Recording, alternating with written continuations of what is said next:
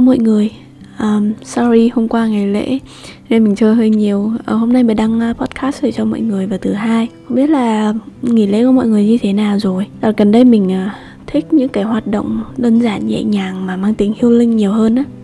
Nên là nghỉ lễ thì mình dành thời gian ở Sài Gòn thôi Mình cũng không có về quê này. Um, Đi mua cây Một vài cái cây xanh để trang trí cho căn phòng của mình. Uh, Rồi mình dành thời gian đọc sách nói chuyện với bạn bè hoặc làm những hoạt động đơn giản thôi không không cầu kỳ phức tạp gì đâu. À, hôm nay mình cũng có một số cái hẹn đi gặp à, bạn. Mình bắt đầu trân trọng hơn những cái mối quan hệ à, những cái kết nối sâu sắc hơn là những cái kết nối mà nhạt nhòa. Nên thường mình cũng chỉ đi chơi và dành thời gian cho những người bạn à, thân thiết thôi. Um, trước khi mà mình à, sẽ di chuyển đến nhà bạn mình hôm nay à, ngoài trời đang mưa chắc mình sẽ đợi một xíu hy vọng là thu xong podcast này trời sẽ bớt mưa đi. Và chủ đề mà hôm nay mình mình là muốn nói cho mọi người á thì mình sẽ nhắc về năm bài học mà mình nhận ra trong quá trình mà làm việc với partners hoặc stakeholders. Partner thì thường là những cái đối tác mà bên ngoài external partner. Còn stakeholder là những đối tác nội bộ của mình khi mà mọi người làm việc. Thì nếu công việc của bạn mà cần cái sự uh, liên quan hay tương tác nhiều với partners hay là stakeholder á thì mình nghĩ là cái số podcast này cũng khá là phù hợp với bạn. Bài học đầu tiên đó là bạn cần hiểu được vì sao một người làm hay không làm một việc gì đó. Để mình kể cho mọi người một số ví dụ nha. À, ví dụ đầu tiên là vì sao một người không làm việc gì đấy. Thì có một lần mình thấy là có một chị sếp chị đưa ra những cái ờ, báo cáo à, dùng để kiểu dạng báo cáo hàng ngày thôi.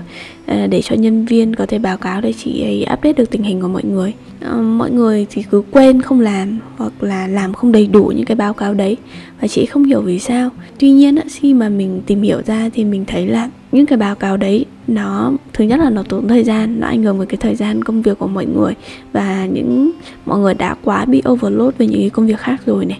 Thứ hai là cái việc mà làm báo cáo đấy nó không mang lại cái giá trị và lợi ích trực tiếp ảnh hưởng đến cái KPI chính mà người ta đang à, phải chịu trách nhiệm. Thì một lẽ dĩ nhiên là người ta không có động lực à, mà để làm thôi. Nếu mà người ta phải làm thì chỉ đó nó chỉ là những cái quy định mà ở trong công việc mà người ta phải làm.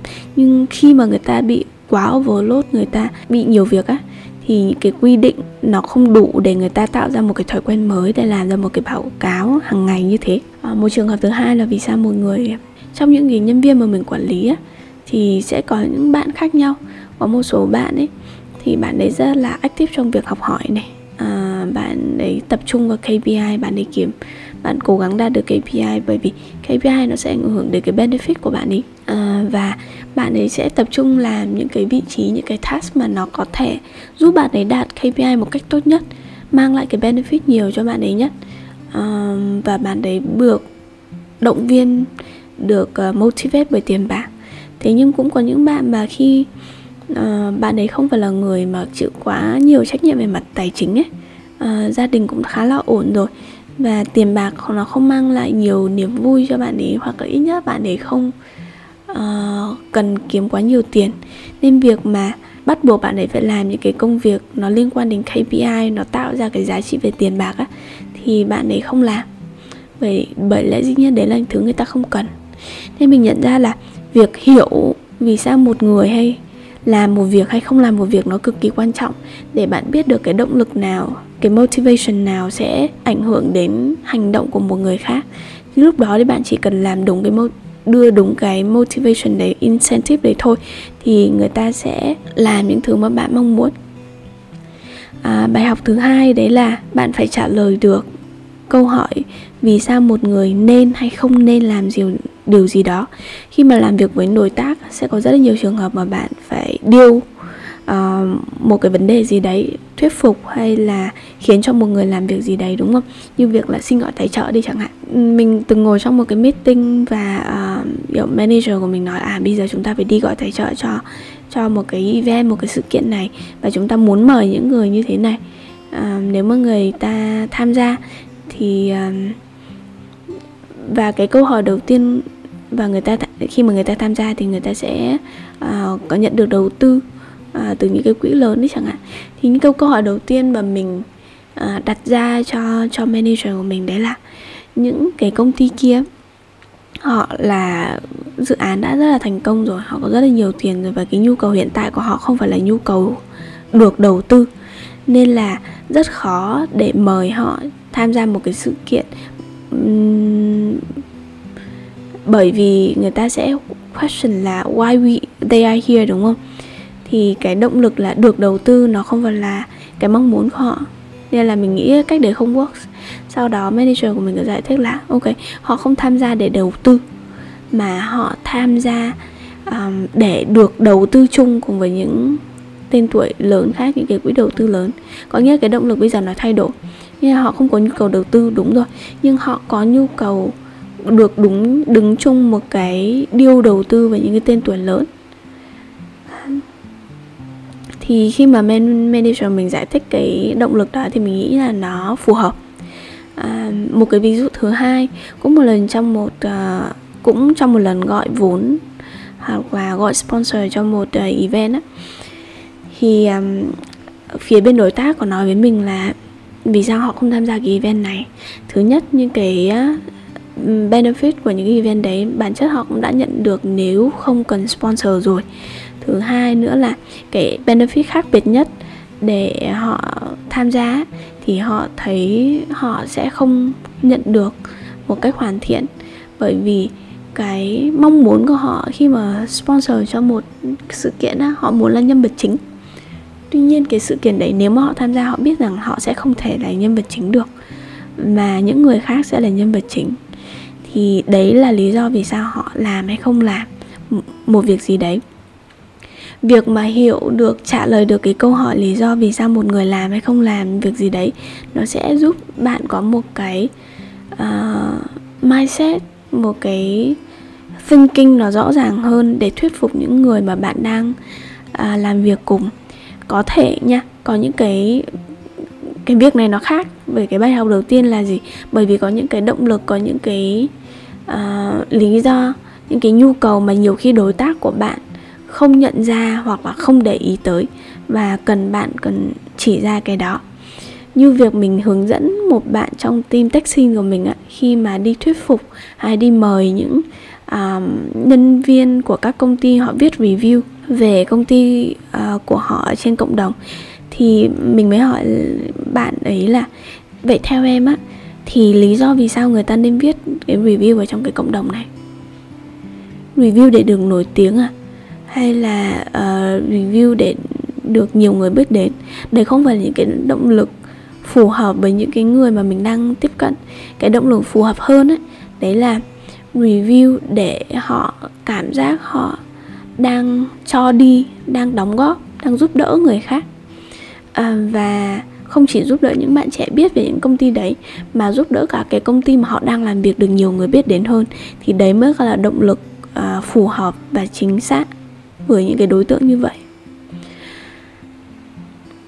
À, bài học thứ ba nữa mà mình muốn nhắc ở đây đó là wording cực kỳ quan trọng khi mà làm làm việc với những cái đối tác uh, bên ngoài hoặc là trong nội bộ công ty á, chỉ cần thay đổi cái wording thay đổi cái cách tiếp cận cách nói thôi nó cũng sẽ ảnh hưởng rất là nhiều đến kết quả của một cái deal đó. À, mình cũng có từng nếu nhá trong một cái deal là tụi mình cần xin à, cần gọi sponsor cho một cái sự kiện này nhưng khi mà họ sponsor xong thì chưa chắc họ đã được uh, chọn là speaker cho sự kiện đấy mặc dù trong cái benefit uh, nói là họ có thể được chọn là speaker. Thì nếu mà cùng hai cách tiếp cận mình uh, có thể ví dụ cho mọi người nghe ha. Một bạn uh, nhân viên bạn ấy nói với uh, bên doanh nghiệp bên nhà tài trợ là à, uh, trong anh chị cứ tài trợ đi. Tuy nhiên cái việc mà được chọn làm speaker hay không á thì cái đấy còn tùy thuộc theo bên em review uh, xét duyệt profile của speaker nữa. Uh, nên là cái đấy em không có chắc được. Thì nếu mà một người nghe cái câu đấy nó người người ta cảm thấy sẽ bị hurtful người ta cảm thấy bị tổn thương ấy là à tôi đã tài trợ rồi mà cái profile của speaker tôi đưa ra lại còn phải được duyệt. Về ai là người đánh duyệt ai là người đánh giá cái speaker của tôi có qualify có đáp ứng đủ yêu cầu không để join một cái sự kiện như thế? Đúng không? Nhưng mà nếu mà bạn muốn định lại theo hướng này là trong cái quyền lợi tài trợ của mình á thì bên mình có cái quyền lợi được uh, đề xuất và giới thiệu speaker um, cho event. Bên cạnh đấy á tụi em sẽ prefer và mời những cái speaker nào mà có background phù hợp với cái chủ đề ngày hôm đó để đảm bảo cái chất lượng nội dung. Nên anh chị hãy giúp là recommend tụi em về những speaker mà uh, có phù hợp với cái nội dung chủ đề hôm nay nhé và tụi em sau đó sẽ làm việc với team marketing rồi báo lại về bên mình. Đó thì nghe nó nhẹ nhàng và nó đỡ bị uh, tổn thương hơn rất là nhiều đúng không? Nên là một vượt tinh cực kỳ cực kỳ quan trọng. Nó thực sự là sẽ đánh giá được một bạn làm partnership làm BD junior hay senior hơn thông qua cách mà bạn ấy wording cùng tiếp cận một cái vấn đề nhưng mà cách trao đổi và sử dụng từ ngữ ra sao nhé bài học thứ tư mình nhận ra đấy là bạn cần hòa hợp về cái standard với những người mà bạn đang làm việc. Nó không phải là bạn cố gắng thay đổi bản thân vì người khác đâu, mà chỉ là nếu mà bạn làm việc những cái người mà nó cùng cái tần số này cùng mối quan tâm này cùng cách làm việc với mình thì đương nhiên bạn sẽ luôn luôn cảm thấy thoải mái hơn đúng không? Nên bạn cần biết là những cái người mà bạn đang làm việc nó đang ở cái standard như thế nào cách họ uh, sống cách họ uh, tư duy hay cách họ giao tiếp ra sao.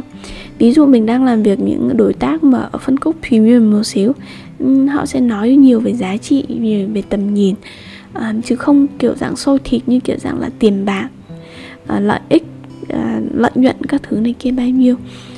À, họ sẽ quan trọng về đề cao về mặt à, kiến thức về tri thức nhiều hơn là những lợi ích ngắn hạn ở trong vậy nên là cái cách mà mình giao tiếp hay là cách mà mình sống hay tư duy á, thì nó cũng sẽ cần phù hợp với những đối tượng mà mình đang tiếp xúc. À, nó thể hiện cái việc là à, cách mình sử dụng đồ này bây giờ mình sẽ uh, mặc đồ hay là sử dụng đồ mà không lòe loẹt nhưng mà tập trung đến cái chất lượng và giá trị cao kiểu như thế. Là mình giao tiếp với họ cái cách mình tiếp cận một cái vấn đề nó cũng cần trang nhã một cách tinh tế một cách chuyên nghiệp chứ không phải là huỵch toẹt cái vấn đề nó ra.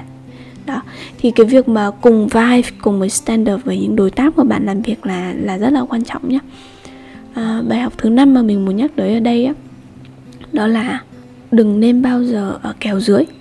Khi mà bạn ở kèo dưới á có nghĩa là bạn có ít quyền lực hơn ít giá trị hơn và người khác có thể ảnh hưởng lên bạn rất là nhiều. Mình đã từng nói chuyện với anh chị làm BD director của những cái công ty mà à, người ta phải deal với những công ty cực kỳ lớn ấy nhưng mà người ta vẫn đồng ý với mình một vấn đề là không bao giờ thể hiện bản thân mình ở kèo dưới. Mình có thể uh, nhún nhường thỏa hiệp với một số cái điều khoản nhưng không bao giờ để cho người khác lấn lướt mình được.